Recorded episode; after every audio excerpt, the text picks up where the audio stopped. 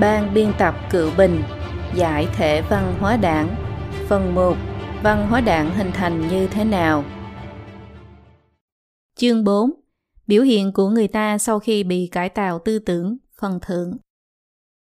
Phần 2 Không tinh thần tạo thành việc người ta làm các việc không tính đến hậu quả, Việc xấu gì cũng dám làm.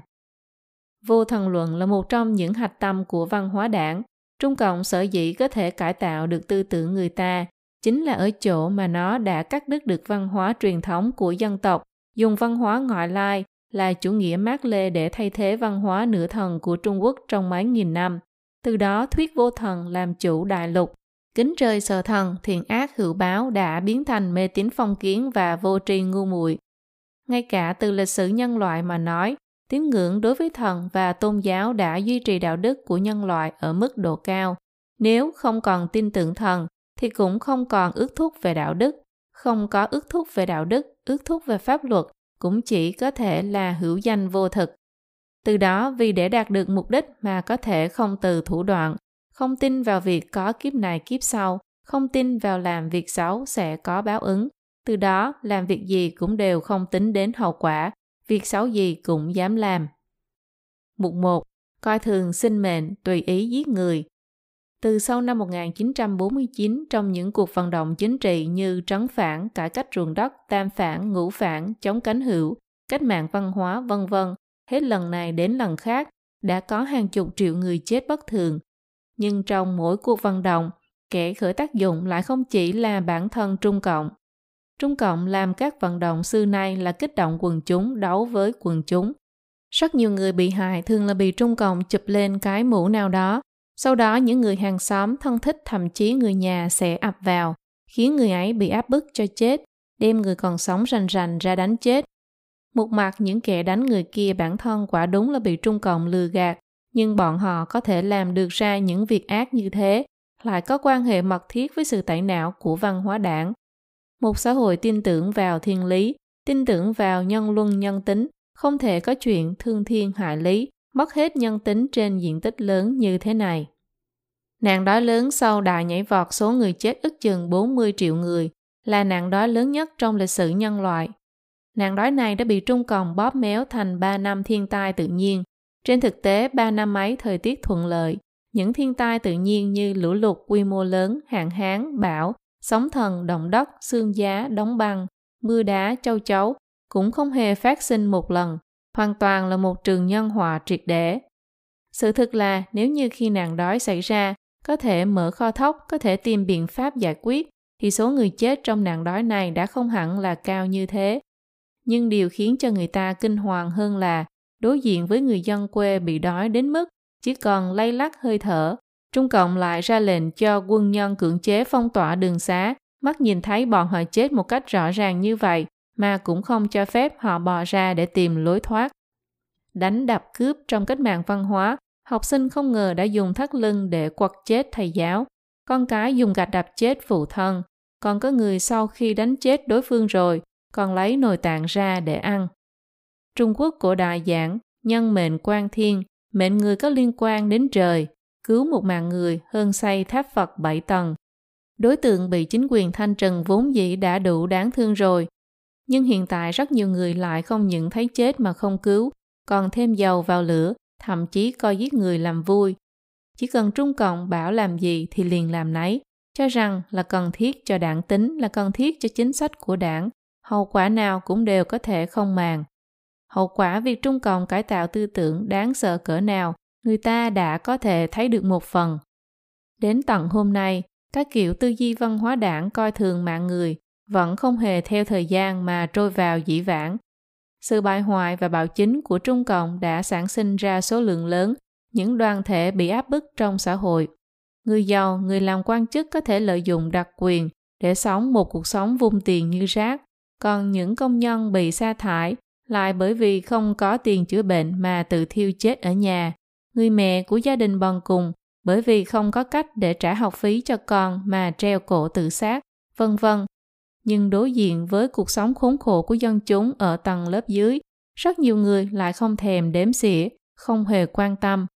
đối với những người dân đáng thương khi phản ánh lên cơ quan cấp trên và yêu cầu giải quyết vấn đề, thì những người được gọi là nhân viên chấp pháp kia lại có thể đánh họ tàn nhẫn, khiến người ta trọng thương tàn phế, chẳng chút mảy may để tâm đến sống chết của người khác.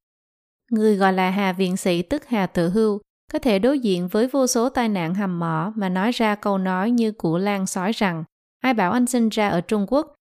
Thậm chí tướng Chu Thành Hổ của Trung Cộng còn buông ra câu có thể hy sinh miền đất từ Tây An trở về phía đông, không tiếc một nửa nhân khẩu của Trung Quốc để đánh một trận chiến tranh hạt nhân, giống hệt như đúc với dòng điệu của Mao Trạch Đông rằng Trung Quốc mà chết 300 triệu người thì vẫn còn 300 triệu người. Chỉ bởi vì không có giấy tạm trú, sinh viên đại học là Tôn Chí Cương đã bị bắt nhốt và bị đánh đến chết.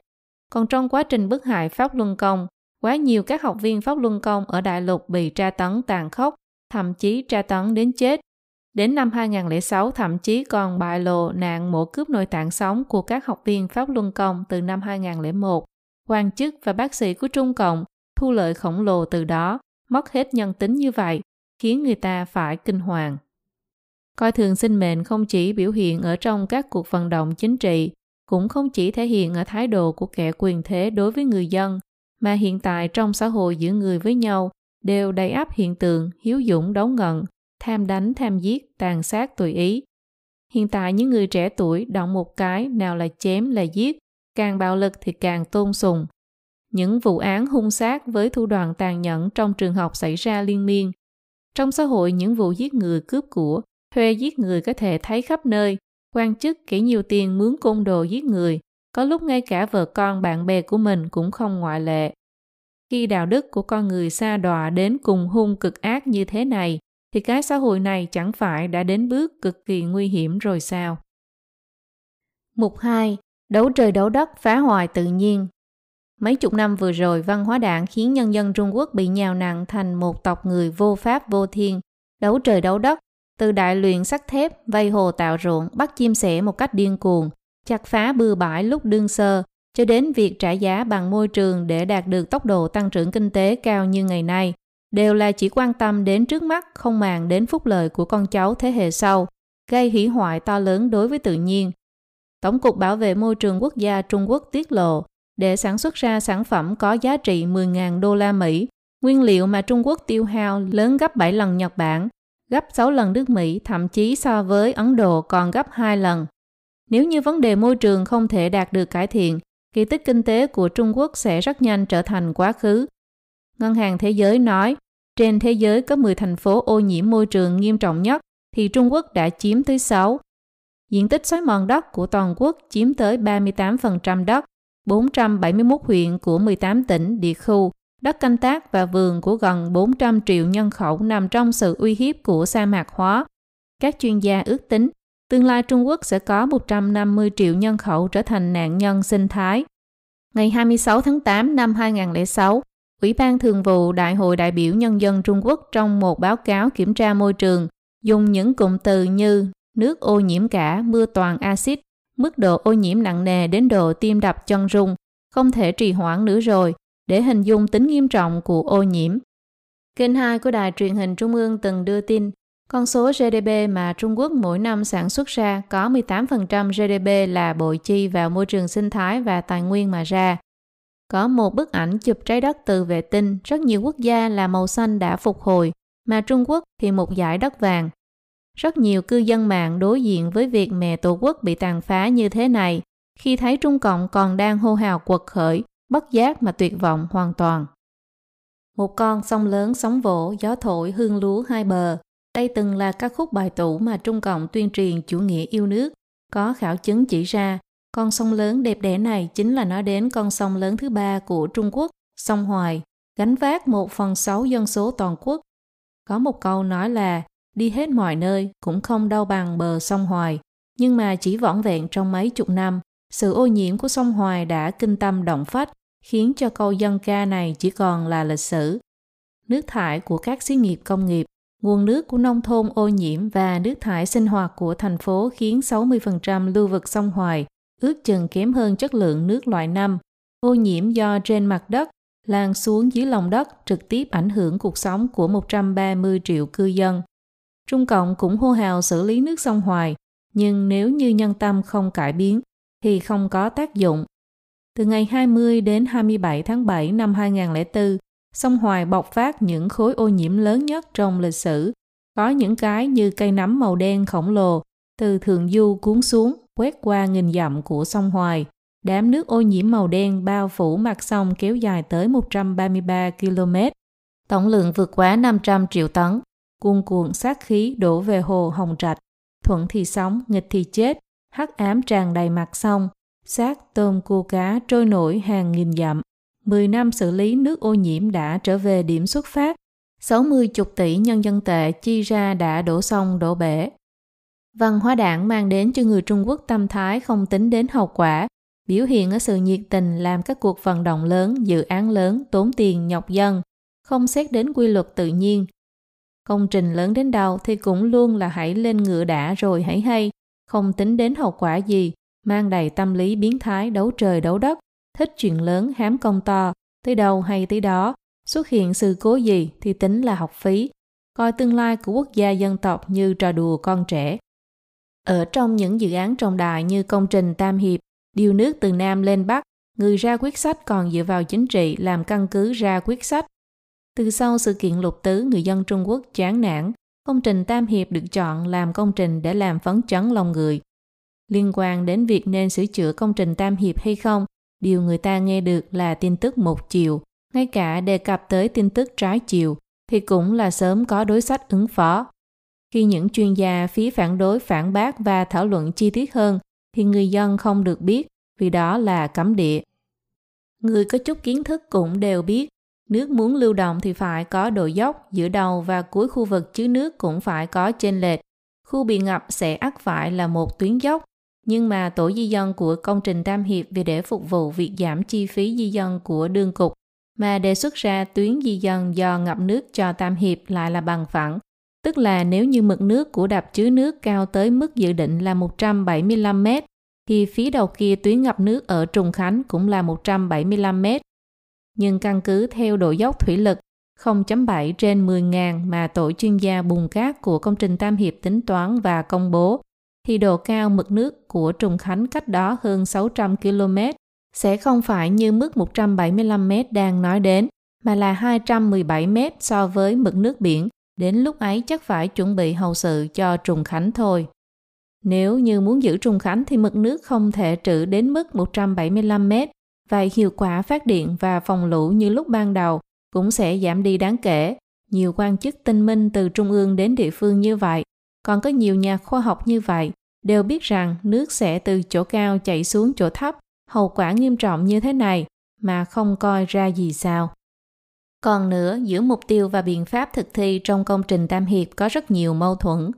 Mâu thuẫn giữa phòng lũ và phát điện, mâu thuẫn giữa phòng lũ và vận tải, mâu thuẫn giữa phòng lũ và bài nước đục tích nước trong, mâu thuẫn giữa phát điện, phòng lũ, vận tải và di dân vân vân. Đập lớn phòng lũ thì phải duy trì mực nước thấp chuẩn bị tích nước mực nước giảm xuống thấp lại sẽ phải dẫn đến năng lực phát điện và vận tải xuống thấp. Ngày 17 tháng 5 năm 2000, giáo sư Trương Quang Đảo, người tư vấn thi công công trình sau khi phát hiện ra sai lầm rằng khả năng phòng lũ của công trình Tam Hiệp không thể đạt được tiêu chuẩn thiết kế, đã kiến nghị với chủ nhiệm văn phòng Ủy ban xây dựng phương án giải quyết vấn đề này, lập tức hạ thấp mực nước khống chế lũ xuống 10 mét. Nhưng mực nước thấp tất nhiên ảnh hưởng đến vận tải, đồng thời cũng tất yếu ảnh hưởng tới phát điện. Vì vậy, ông Trương Quang Đậu chủ trương xây dựng nhà máy nhiệt điện dùng dầu, khí đốt hoặc than để tiến hành điều chỉnh công suất tối đa. Trương nhiều lần cảnh báo, nhưng việc này công khai cho xã hội là tuyệt đối không thể. Trong thăm dò Tam Hiệp kỳ thứ 27. Còn nữa, xử lý việc bùn cát ứ tích như thế nào cũng là một trong những nhân tố trọng yếu quyết định thành bại của vùng trữ nước mà vùng Tam Hiệp dài 200 km là cảng sa thạch tránh gió tốt nhất. Khu dự trữ nước Tam Hiệp định chọn dùng phương thức vận hành theo kiểu khơi trong gạn đục. Có học giả ở nước ngoài dự đoán rằng gạn đục chỉ có hiệu quả ở cự ly rất ngắn trước đập lớn, mà chuyên gia thủy lợi nổi tiếng ở Đại học Thanh Hoa, giáo sư Hoàng Vạn Lý đã nói chắc như đinh đóng cột rằng một cục đá cũng không thể trôi theo dòng nước chảy ra được. Năm 1957, giáo sư Hoàng bởi vì phản đối việc xây dựng đập lớn Tam Môn Hiệp trên sông Hoàng Hà đã bị Mao Trạch Đông đích thân sờ gáy, bị coi là cánh hữu. Sau nhiều năm, sự thất bại của đập Tam Môn Hiệp đã chứng minh chủ trương của ông là chính xác. Liên quan đến công trình Tam Hiệp, giáo sư Hoàng đã từng viết ba lá thư, trần thuật lý do công trình Tam Hiệp vĩnh viễn không thể xây. Ông chỉ muốn xin người lãnh đạo Trung Cộng cho ông thời gian 30 phút để nói rõ cho họ vấn đề của công trình Tam Hiệp, thuyết phục họ cải biến quyết sách này. Tuy nhiên, ngay cả đến thời gian 30 phút mà ông cũng không có được. Điều nước từ Nam lên Bắc là một công trình cấp thế giới tiếp sau công trình Tam Hiệp. Mục tiêu chủ yếu là sẽ lấy nước Trường Giang phân thành các tuyến Đông, Trung, Tây mà điều sang các địa khu thiếu nước nghiêm trọng ở Hoa Bắc và Tây Bắc. Công trình tuyến Đông, tuyến Trung đã khởi công từ cuối năm 2002 Công trình tuyến Tây theo kế hoạch đến năm 2010 khởi công. Ban đầu công trình Tam Hiệp vẫn còn có đại hội đại biểu toàn quốc bỏ phiếu nặc danh một cách tượng trưng, mà hiện tại người ta ngay cả cái việc thủ tục hình thức kia cũng là việc phải né tránh. Những người thiết kế công trình tuyến Tây của điều nước từ Nam lên Bắc còn nói rằng Trung ương tuyên bố khởi công tuyến Đông, tuyến Trung thì ngụ ý là tuyến Tây cũng khởi công rồi. Từ đầu tháng 7 năm 2001, thẩm tra về bản thảo công trình tuyến Tây của Ủy ban chuyên gia Bộ Thủy lợi đã được thông qua đến tháng 3 năm 2005 mới cho các nhà khoa học tự nhiên, chuyên gia kỹ thuật công trình, nhà kinh tế, nhà khoa học nhân văn sống và công tác dài hạn tại khu điều nước lần đầu thấy được bộ mặt thật của Lư Sơn kia, khiến cho những chuyên gia ở tuyến đầu này vô cùng lo lắng Công trình tuyến Tây cần lấy nước ở đầu nguồn Trường Giang dẫn đến Hoàng Hà, mà Hoàng Hà lại cao hơn Trường Giang 200 mét. So với công trình Tam Hiệp không biết là còn khó khăn gấp bao nhiêu lần, rủi ro cũng không biết là nhiều hơn gấp bao nhiêu lần. Có chuyên gia cảm thán, công trình tuyến Tây khiến người ta lo lắng, chẳng biết là cứu Hoàng Hà hay là giết Trường Giang, thậm chí cứu không nổi Hoàng Hà mà còn giết chết Trường Giang. Kêu gọi Trung Cộng cáo biệt huyễn tưởng cải tạo chinh phục tự nhiên. Nhưng mà lời của bọn họ khi đến chỗ Trung Cộng vốn lấy quyết sách chính trị làm trung tâm kia, liệu có thể truyền được bao xa đây? Tổng công trình sư thiết kế công trình tuyến Tây vốn cực lực ủng hộ công trình được thi công ngay lập tức, trả lời với chất vấn của ngoại giới rằng thuận theo việc dự án được thực thi, hết thảy đều sẽ dần dần sáng tỏ. Những người từng bị đấu trời đấu đất của Trung Cộng tẩy não khi đồng thổ trên sông của mẹ dân tộc Trung Hoa, thái độ cố nhiên cũng là dò đá mà qua sông. Lão tử giảng nhân pháp địa, địa pháp thiên, thiên pháp đạo, đạo pháp tự nhiên. Tức người thuận theo đất, đất thuận theo trời, trời thuận theo đạo, đạo thuận theo tự nhiên. Từ trước đến giờ đều không có chuyện bảo con người đi đấu với đất, phá hoại tự nhiên. Trong quan niệm truyền thống, con người và tự nhiên không phải là đối kháng lẫn nhau, thiên nhân hợp nhất, nghĩa là còn tồn tại hài hòa cùng tự nhiên. Khái niệm phát triển bền vững của thời hiện đại thực ra cũng không phải là cái gì mới mẻ. Từ trước công nguyên, đã có lý luận bảo vệ tự nhiên và hợp lý sử dụng tài nguyên thiên nhiên. Nó khiến cho Trung Quốc từng có nền nông nghiệp truyền thống phát triển, là nền tảng cho nền văn hóa truyền thống sáng lạng. Vì sao hiện tại lại xuất hiện tình huống là môi trường sinh thái và nhân văn bị phá hoại nghiêm trọng? Chính là vì phương thức làm việc không tính gì đến hậu quả này, đi ngược lại quy luật tự nhiên, khiến cho núi xanh không còn, nước xanh ngừng chảy. Đặc biệt là hiện giờ những người dưới sự xui khiến của lợi ích kim tiền, mất đi tâm lý kính úy đối với tự nhiên, thì lại càng to gan làm bừa, cái gì cũng dám làm. Khi tự nhiên phản đòn thì ai đến cứu dân tộc của Trung Hoa đây? Mục 3. Thói đời xuống dốc không nói chuyện đạo đức đạo đức nghề nghiệp của nhân viên công vụ cho đến các ngành nghề khác cũng đi xuống hàng ngày. Khám bác sĩ phải đưa phong bì, con cái nhập học phải giao phong bì, đi kiện cáo phải đưa phong bì, ký giả viết bài cũng nhận phong bì, vân vân. Tiền bạc đã làm ô nhiễm hết thảy đạo đức nghề nghiệp vốn có. Mô thức vận hành của xã hội chính thường đã bị phá hoại, đạo đức nghề nghiệp của các ngành nghề cũ trở nên bài hoại, đạo đức nghề nghiệp của những ngành nghề mới căn bản không có môi trường phát triển lành mạnh, vừa ra đời đã bị ô uế bao vây rồi.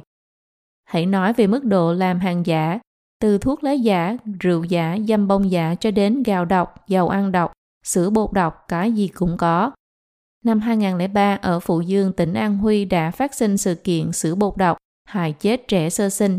Những trẻ sơ sinh dùng loại sữa bột này trong thời gian dài, đầu to, thân nhỏ, thân thể suy nhược, phản ứng chậm chạp, lại kèm theo lở loét da với diện tích lớn, nội tạng trở nên sưng phù.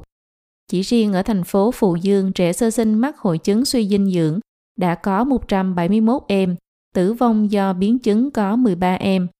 Rất nhiều gia đình nông dân có con em mắc phải bệnh đầu to, vì để chữa bệnh cho con cái dường như đã tiêu hết toàn bộ tiền tích lũy. Có gia đình thậm chí bán cả gia sản. Không ít gia đình do không có năng lực kinh tế buộc phải từ bỏ điều trị, dương mắt nhìn con mình chết. Năm 2006, Sở Lương thực thành phố Bắc Kinh đưa những 2.300 tấn gạo cũ độc hại lưu hành trên thị trường, ở trong bao hàm lượng lớn chất gây ung thư, bao gồm aflatoxin, chất hóa học gây ung thư mạnh nhất mà hiện nay phát hiện. Vậy nhưng thương gia vì lợi ích mà bất kể sống chết của người dân, gạo độc công nhiên tiến nhập vào thị trường lan ra toàn quốc. Hồ Nam, Hồ Bắc, Thượng Hải, Bắc Kinh, Quảng Đông, Liêu Ninh, Tứ Xuyên, Hồ Nam đều xuất hiện nhiều tấn gạo độc. Thậm chí còn có kẻ tệ hơn, lấy gạo độc hại trộn với gạo tốt, khiến người dân không cách nào phân biệt được. Quá khứ có câu kẻ cướp còn có đạo, trộn giả lừa tiền, cũng chỉ là lừa lấy tiền, hiếu đức thế nào đi nữa, cũng không thể hà độc. Mà người ta hiện nay, trừ thiểu số những người trong tâm vẫn còn tôn trọng truyền thống ước thúc đạo đức ra, đa số người là cảm thấy đạo đức lương tâm chẳng đáng giá bao nhiêu tiền.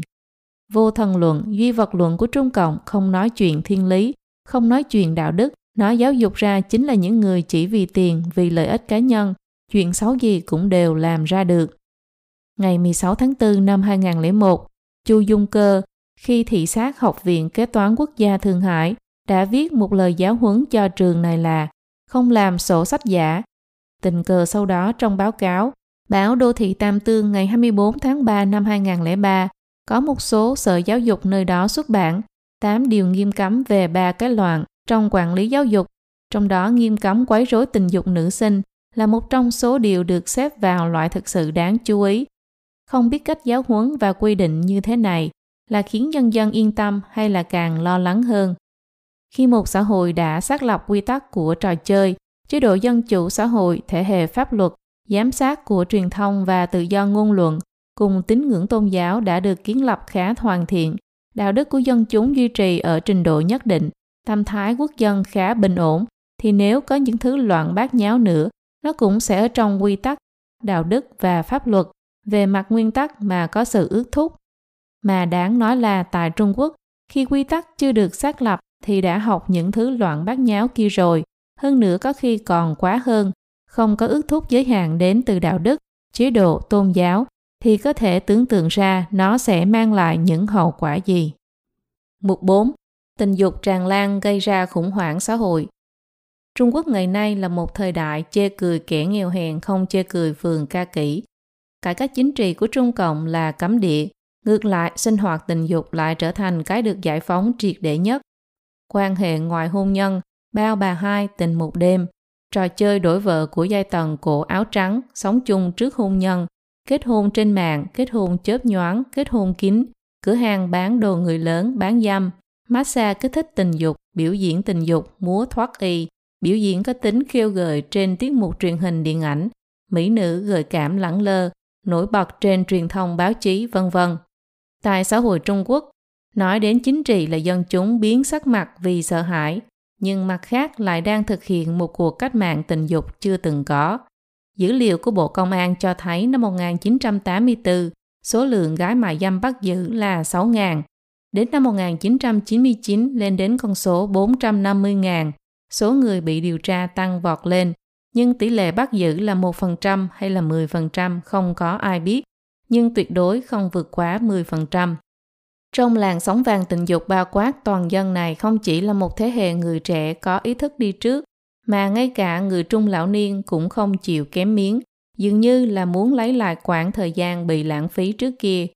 Câu danh ngôn trên bộ phim Điện thoại di động và của nguyên phó tỉnh trưởng tỉnh An Huy Vương Hoài Trung điều tra gái mại dâm là phá hoại môi trường đầu tư chính là khúc xạ của kiểu hiện tượng xã hội này. Nhớ trước kia, toàn quốc trên dưới một mảnh đỏ mà thấy thời này toàn quốc trên dưới một mảnh vàng chỉ tình dục. Bao bà hai nuôi bồ nhí hối lộ tình dục đã trở thành một loại mốt thời thượng mà quan chức truy cầu, không chỉ không thấy xấu hổ ngược lại còn thấy vinh dự. Dữ liệu điều tra cho thấy trong các tham quan ô lại bị điều tra, có 95% có bồ nhí. Vào năm 1999 ở Quảng Châu, Thâm Quyến, Chu Hải công bố trong số 102 vụ án quan tham ô hối lộ, có 100% có bao nuôi bà hai. Nhưng đây vẫn chỉ là phần nổi của tảng băng. Một cá nhân Trương Nhị Giang, bí thư thành ủy Thiên Môn đã có tới 107 bồ nhí. Từ chính phủ đến dân chúng, từ nhân vật quyền thế đến người dân phổ thông, đã không còn ước thúc về đạo đức, chỉ cần có điều kiện thì đều nghĩ làm sao chiếm được một món lời tình dục. Thượng cấp đối với hạ cấp, ông chủ đối với nhân viên, giáo viên đối với học sinh, đạo diễn đối với diễn viên, kẻ mạnh đối với kẻ yếu, xâm phạm về tình dục có thể thấy ở khắp nơi, thiên lý, nhân luân đều có thể không màng. Ngay trường học vốn là nơi dạy dỗ con người cùng xuất hiện lặp đi lặp lại thầy giáo cầm thú. Có học sinh bị cưỡng gian có thai, có học sinh bị cưỡng gian lại bị trở thành bà hai, có thầy giáo cưỡng gian không thành liền giết hại học sinh, có kẻ thậm chí còn hạ thủ với bé gái còn hết sức nhỏ tuổi.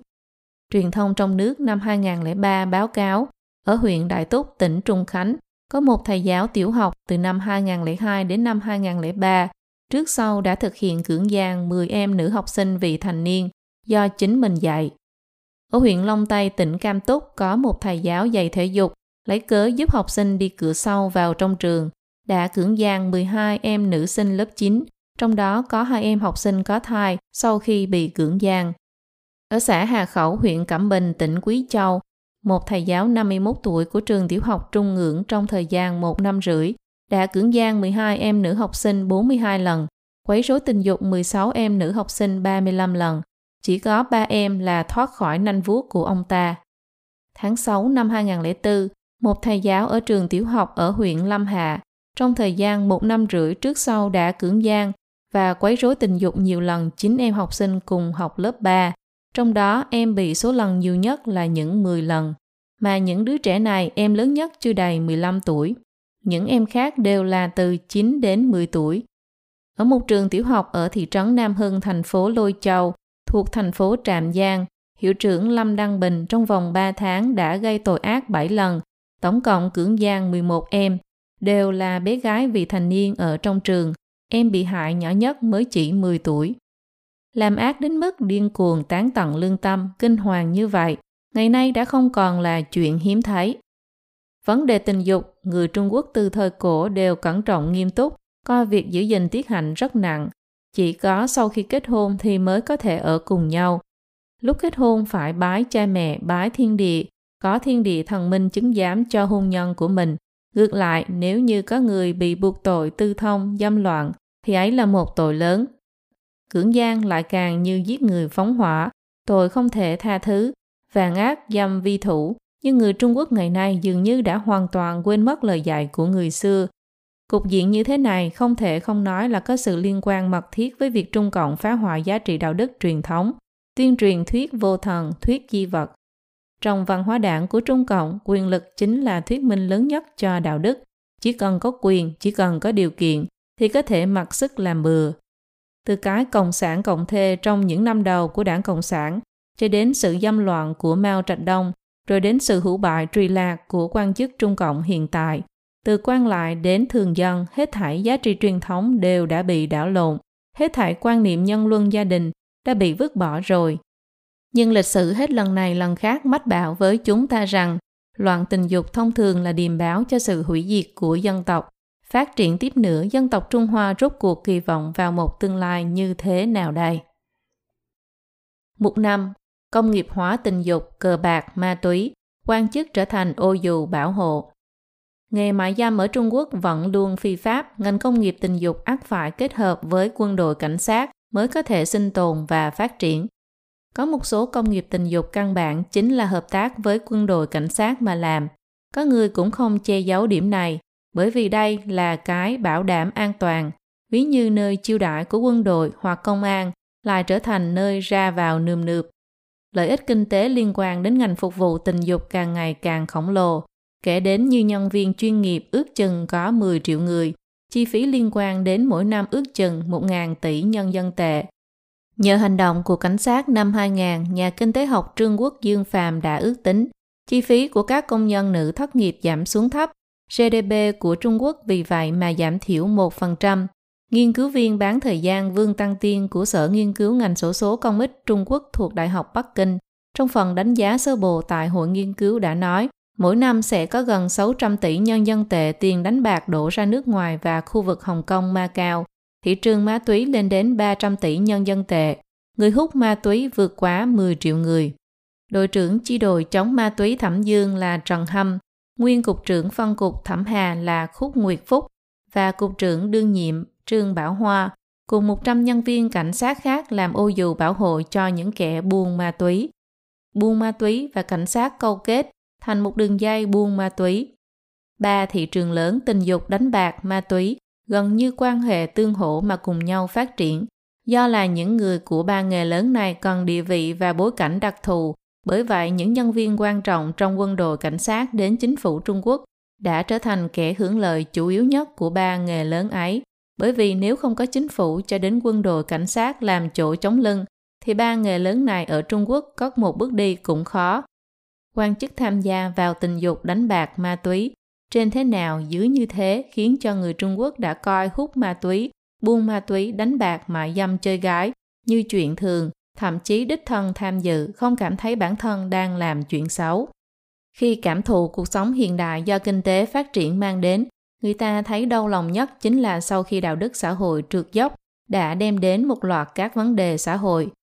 Có người hình dung đức dục, trí dục, thể dục trong sách giáo khoa trước kia mà đảng Cộng sản đã tuyên truyền, ngày nay đã phát triển toàn diện, đã sớm biến thành quyền dục, tiền dục, tình dục, đã khởi lên toàn diện trong thực tiễn xã hội, được mệnh danh là tiến sĩ ba chơi, chơi quyền, chơi tiền, chơi phụ nữ.